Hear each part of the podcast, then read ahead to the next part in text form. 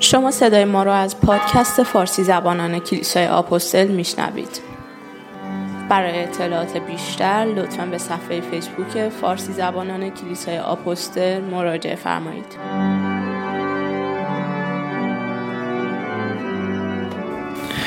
ای پدر آسمانی کلام من افکار من و قلب من در راه تو باشد خداوندا. آمین.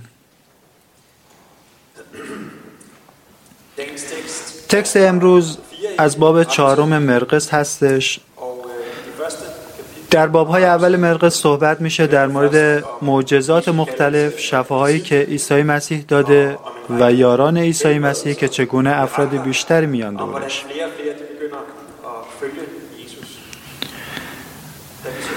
در باب چهارم صحبت میشه که انسانهای زیادی اطراف عیسی مسیح هستند و او در قایق نشسته و آموزش میده به اونها به خاطر اینکه جایی نبوده تا وایسته حتی.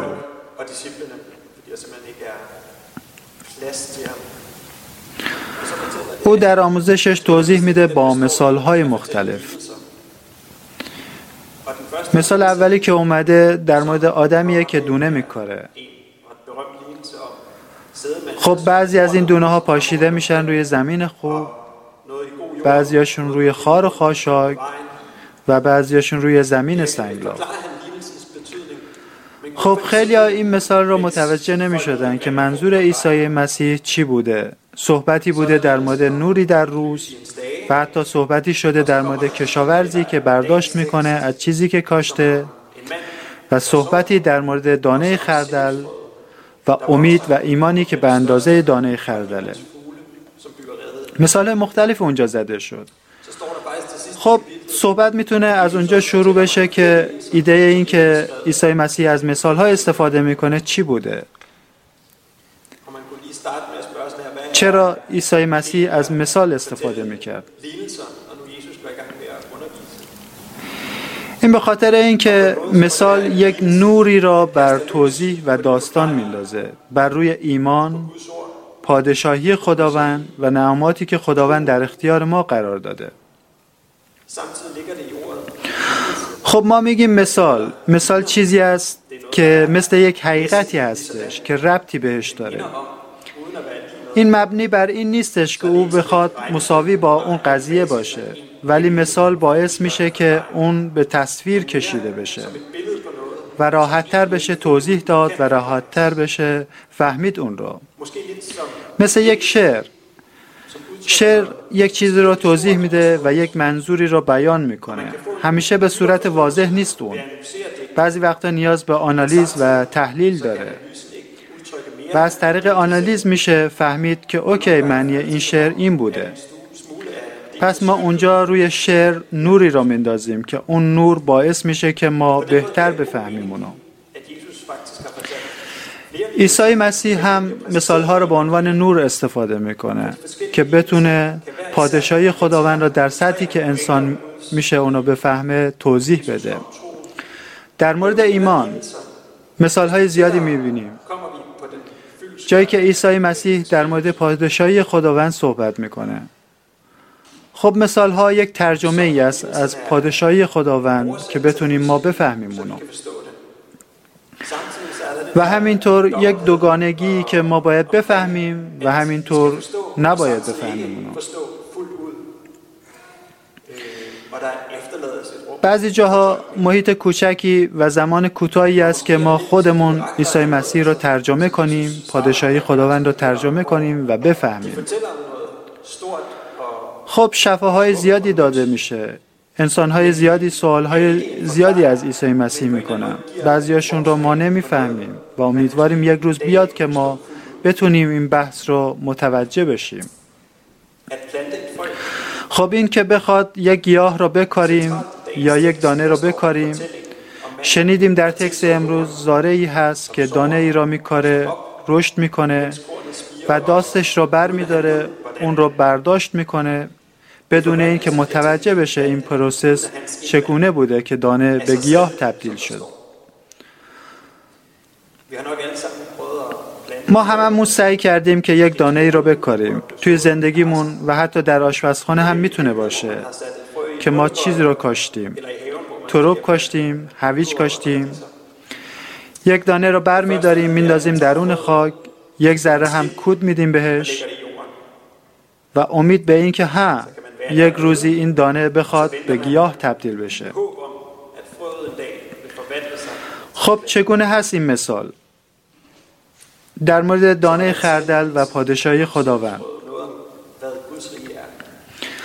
پادشاهی خداوند پادشاهی امید هستش که وظیفه این هستش که منتظر باشید در امید. خب باید اونجا رها بشه اون دونه. توی زمین باید قرار بگیره. روش باید پوشیده بشه. وقتی که روش پوشیده شد کود دادی آب دادی بهش. هم وظیفه اینه که صبر کنی.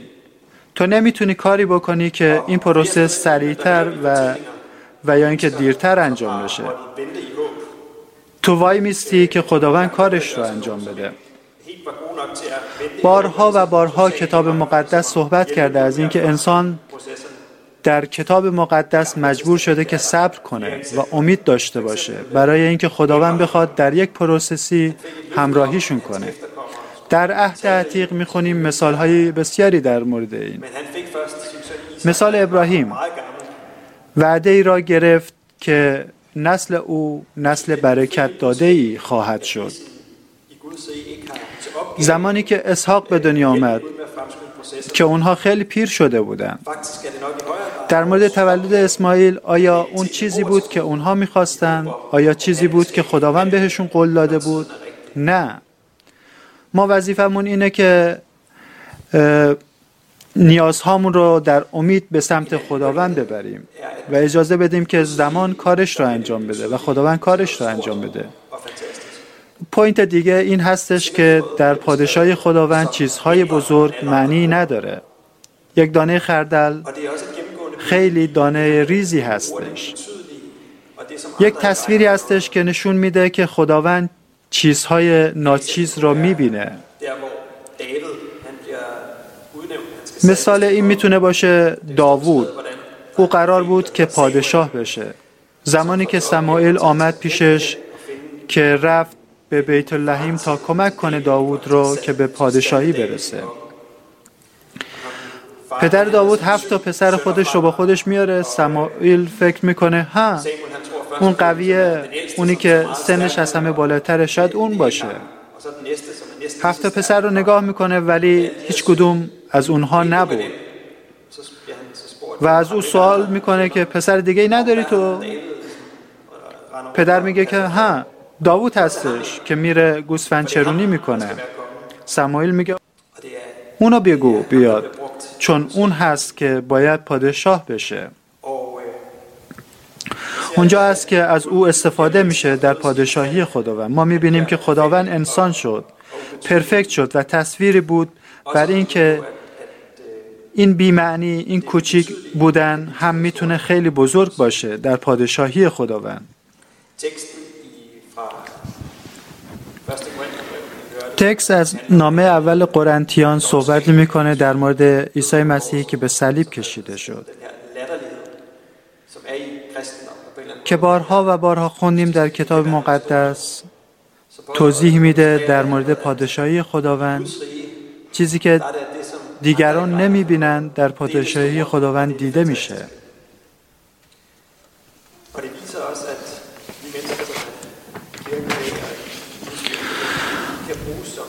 ما انسان های که امروز در کلیسا هستیم در کلیسای خداوند شاید انسان های پرفکتی نباشیم. ما نباید تغییر بکنیم به خاطر اینکه بخواهیم توی پادشاهی خداوند قرار بگیریم. بلکه اونهایی که پرفکت نیستن اونها مهمترین دانه ها هستند برای خداوند.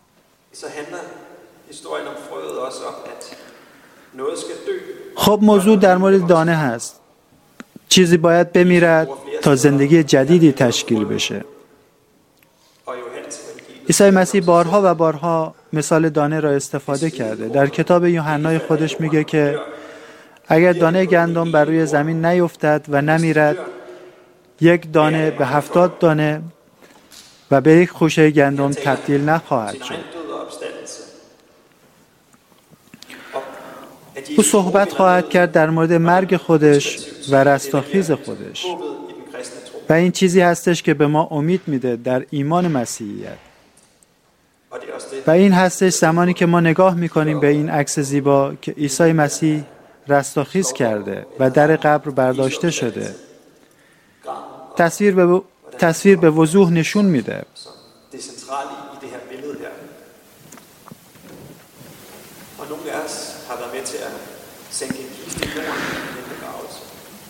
و ماها بعضیامون توی مراسم تشییع جنازه شرکت کردیم. خب توی قبرستون یه قبر کنده شده. تابوت رو یواش یواش توی قبر می‌ذارن. کشیش چند بیل خاک میریزه روش و میگه که تو از خاک آمده ای و به خاک تبدیل خواهی شد و از خاک برخواسته خواهی شد.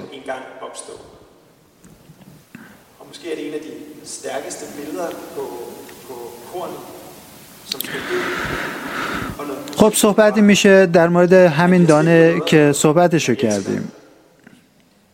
دانه را کاشته و امید داریم که رشد کنه اون.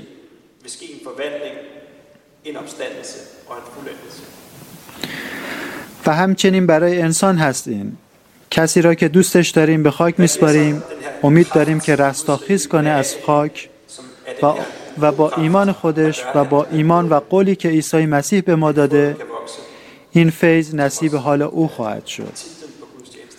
و اون قدرت خداوند هست در دانه گندم که اجازه رشد به دانه گندم میده. من چی می‌تونم بگم؟ من می‌تونم بگم بارها و بارها عیسی مسیح تصویری را برای ما کشیده که دانه که دانه به گیاه تبدیل میشه. این نشان دهنده مرگ خودش است. همینطور که قبلا گفتیم. روح القدس بارها و بارها در موردش در کتاب مقدس صحبت شده. به عنوان یک نیرو. عیسی مسیح توضیح میده که روح القدس را به عنوان قسمتی که تحرک دهنده هستش مثلا در کتاب یوحنا می‌خونیم که یک توضیحی در مورد نیقودیموس هست که میاد پیش عیسی مسیح برای اینکه بفهمه عیسی مسیح چه کسی هست. و عیسی مسیح صحبت می‌کنه در مورد روح القدس که اگر تو می‌خوای پادشاهی خداوند رو ببینی باید دوباره از طریق روح القدس متولد بشی. بیان شده که دانه خردل به یک درخت بزرگ تبدیل میشه. که شاخهای بلندی داره و پرنده ها روی شاخهای اون لونه می‌سازه.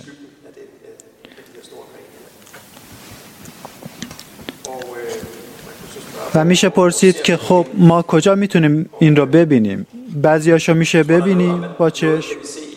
بعضیاشون مفهومی هستن.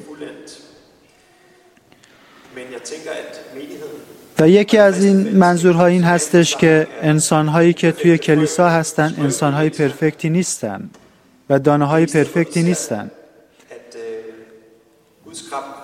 و پادشاهی خداوند و قدرت خداوند اجازه میده به ما که این کلیسا رشد بکنه. و انسان هایی که پرفکت نیستن در این کلیسا رشد کنن. یک روشی که شما می‌تونید این نیرو را در خودتون داشته باشید. اینه که اشای ربانی باشه که نشانه بر مرگ و رستاخیز عیسی مسیح است که شما حضور دارید و شریکی میشید از این رستاخیز. دعا می‌کنیم. جلال ستایش و ابدیت از آن تو باد پدر پسر روح القدس.